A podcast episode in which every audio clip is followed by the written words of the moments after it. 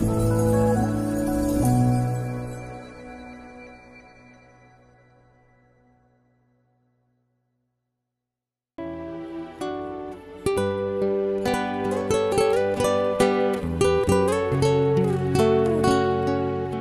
mời quý vị thư giãn với chương trình Fata của truyền thông dòng tên. Chương trình hôm nay gồm có chuyên mục Năm Thánh Y Nhã và Tông Đồ Cầu Nguyện. Bây giờ kính mời quý vị cùng lắng nghe chương trình.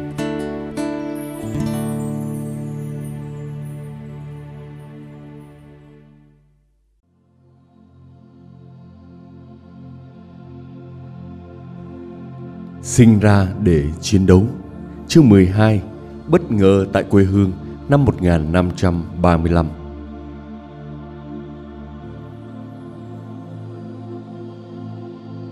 Sức khỏe của Ignacio đã trở nên rất yếu Trong vài tháng, cứ 15 ngày Anh thường vật lộn với cơn đau dạ dày khủng khiếp Cùng với một cơn sốt kéo dài khoảng một tiếng đồng hồ Tuy nhiên, một ngày nọ Cơn đau dữ dội kéo dài khoảng 17 tiếng. Do các bác sĩ không tìm thấy giải pháp nào ở Paris, nên họ đã khuyên người bệnh trở về quê hương của anh với hy vọng rằng cái thời tiết và khí hậu ở đó sẽ giúp ích. Sáu người bạn kia đã đồng tình với lời khuyên của các bác sĩ. Bên cạnh đó, chuyến đi cũng sẽ cho Inesio cơ hội để dàn xếp một vài vấn đề gia đình của những người bạn Tây Ban Nha bằng việc thăm viếng gia đình họ. Vì vậy, họ đã góp tiền và mua cho Inesio một con ngựa xám nhỏ để cưỡi. Mọi người cũng đã quyết định sẽ rời Paris sau 2 năm khi hoàn thành chương trình thần học vào ngày 25 tháng 1 năm 1538 và sẽ cùng đi đến Venice. Tại đó cùng với Ignacio, họ sẽ khởi hành đi Palestine. Một khó khăn không mong đợi đã xảy đến vào những ngày cuối ở Paris những nghi ngờ mới về đức tin của Ignacio. Biết chuyện này, anh đi gặp những người có thẩm quyền ngay lập tức và nhận được giấy chứng nhận thuận lợi cho anh. Cuối tháng 3 hoặc đầu tháng 4 năm 1535, Ignacio lúc đó đã 43 tuổi, rời Paris sau 7 năm học hành. Anh theo bằng thạc sĩ triết học và chứng chỉ cho thấy anh đã học xong thần học anh sớm cảm thấy sức khỏe tốt hơn khi đi về hướng Nam. Nhiều tư tưởng và cảm xúc tràn ngập trong trí lòng anh khi đi ngang qua đất Pháp. Chúng ta không thể đoán anh biết được bao nhiêu về gia đình hoặc họ biết về anh sau 13 năm xa cách. Một đêm nọ, khi anh vào một quán trọ sư Barker, bà vợ chủ trọ thấy điều gì đó đặc biệt trong lối hành xử của vị khách đi đường.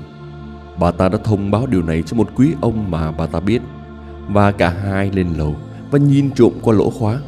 Họ thấy Ignacio đang trong tư thế quỳ gối cầu nguyện với lòng sốt mến cao độ.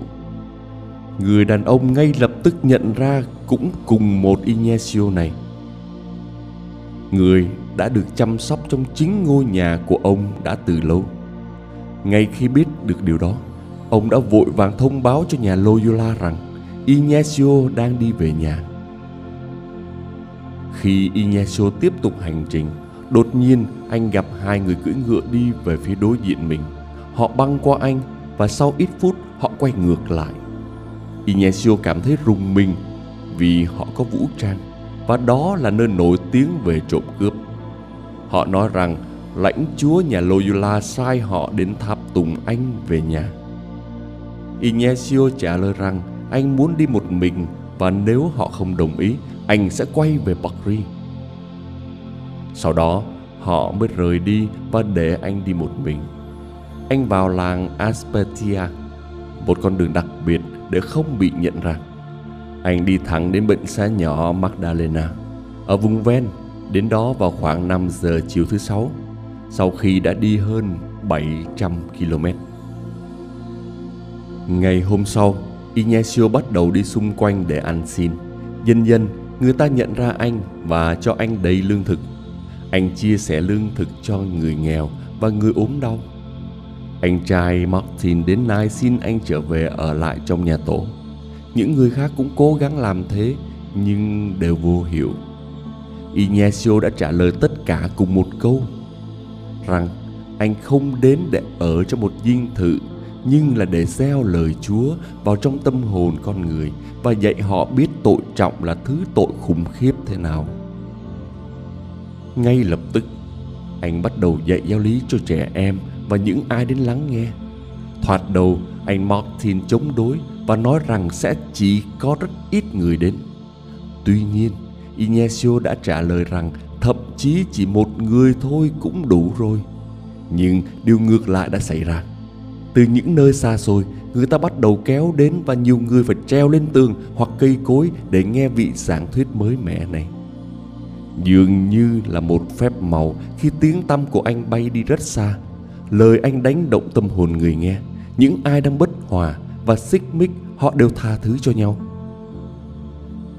Một ngày, chị dâu Madalena đến nài xin anh về nghỉ đêm tại nhà tổ. Chị đã quỳ gối dưới chân anh và nài xin trong nước mắt và đồng thời khẩn khoản vì cuộc khổ nạn của Đức Kitô. Cuối cùng thì Ignacio đã đồng ý với lời yêu cầu của chị. Ở đó, anh biết có một người phụ nữ đã từng bước vào con đường tội lỗi. Anh giúp cô ấy nhận ra những hành động xấu xa của cô. Ignacio đã giúp cô ta ra khỏi con đường đó với tâm hồn ăn năn thống hối. Vào một dịp nọ, Ignacio xin cháu gái Marina, một cô gái trẻ, làm nóng một ít rượu cho anh. Khi cô ấy mang rượu đã làm ấm lên đến phòng, anh nhờ cô ấy xoa lên lưng anh. Cô hết sức ngạc nhiên vì thấy lưng của anh sưng phồng lên và có đầy vết thương mang dấu hiệu của roi vọt. Cô nghĩ rằng thịt của anh đã bị thối rữa. Sau khi được cháu gái bóp rượu, Ignacio cảm ơn và bảo cô ấy không cần đến lần nữa. Vào một dịp khác, khi anh đang bị ốm, hai cháu gái của anh đến và ngủ một đêm ở bệnh viện. Họ tắt nến trong phòng bệnh nhân và đi xuống ngủ ở tầng dưới. Một lúc sau, họ nghe thấy tiếng la hét từ căn phòng của anh. Khi họ đến thì thấy căn phòng của anh đầy ánh sáng và như thể có hai ngọn đuốc đang chiếu xuống trên anh. Họ kinh hồn và vội vàng chạy đi. Sáng ngày hôm sau, họ hỏi anh sao có nhiều ánh sáng trong căn phòng như thế trong khi họ đã tắt nến rồi. Đáp lại, anh ra lệnh cho họ không được nói với ai về điều họ đã thấy. Một người phụ nữ ở làng Somaya từ lâu đang đau đớn với căn bệnh lao và đã xin Ignacio chúc lành cho cô.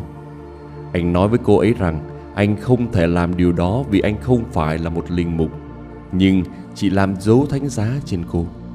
Một vài ngày sau, cô hoàn toàn hồi phục và mang một giỏ đầy quà cho Ignacio. Anh chỉ nhận chúng sau nhiều lần cô ấy nài xin. Sau đó, anh đã phân phát hết những món quà này cho người nghèo. Trong số nhiều điều, anh đã bắt đầu tiền lệ cho đánh chuông nhà thờ vào buổi sáng, buổi trưa và buổi tối để mọi người có thể cầu nguyện cho những ai đang trong tình trạng tội trọng. Nhà Loyola đã dành một khoản tiền lớn để duy trì cái thói quen này. Dân chúng đã nài xin anh đừng rời xa họ vì những việc tốt lành anh đã làm. Nhưng anh đã trả lời rằng còn vô số công việc đang ở nơi khác nữa. Anh cảm thấy Thiên Chúa muốn anh đi như dấu chỉ của lòng biết ơn bệnh viện. Anh đã để lại con ngựa trung thành của mình cho họ để chở củi cho người nghèo. Dân làng luôn thể hiện sự mến yêu với con vật này bao lâu nó còn sống và cho phép nó đi lang thang bất cứ nơi nào mà nó muốn. Thực vậy, vài năm sau, Ignacio được báo tin về sức khỏe tốt của con ngựa. Nó vẫn đang hạnh phúc ở Apetia.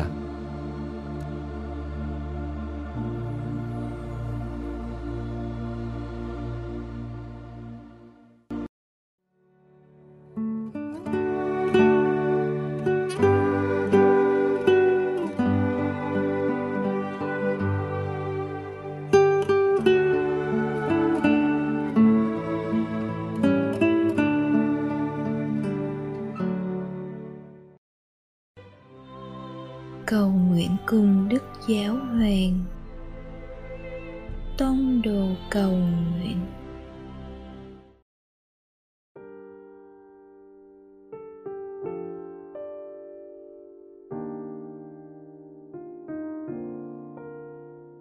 cùng Chúa Giêsu trong ngày.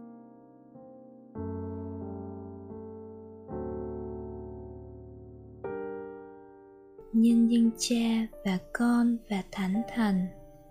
Amen.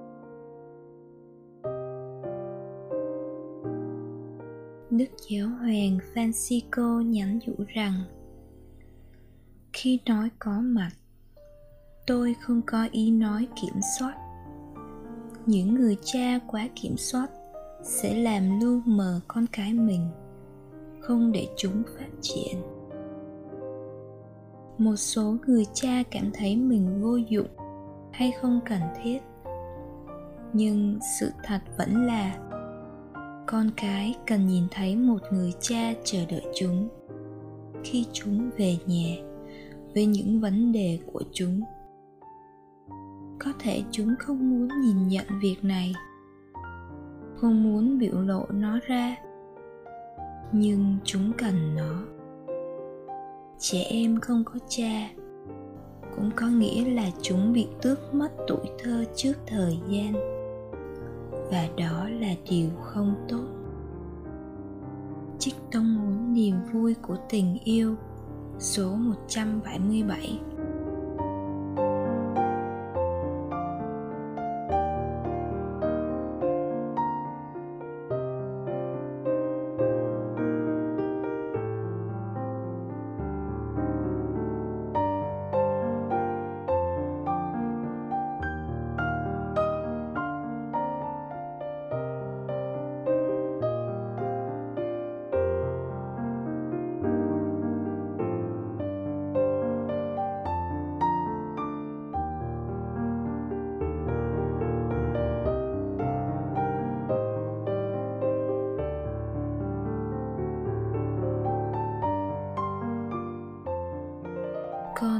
để cho người khác cơ hội tự do phát triển không? Hay muốn kiểm soát cuộc sống của họ?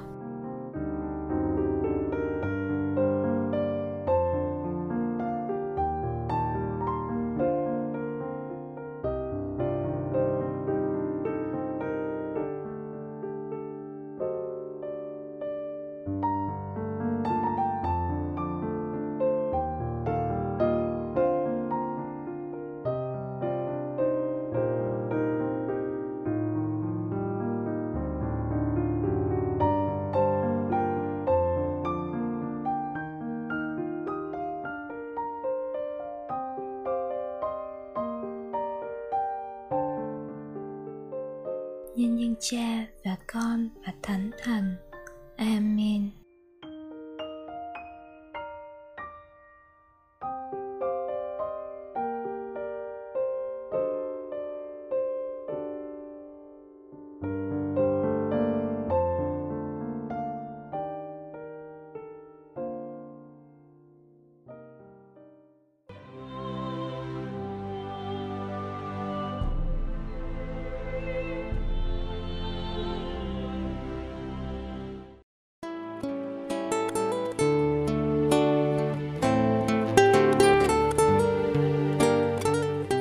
Cảm ơn quý vị đã theo dõi chương trình.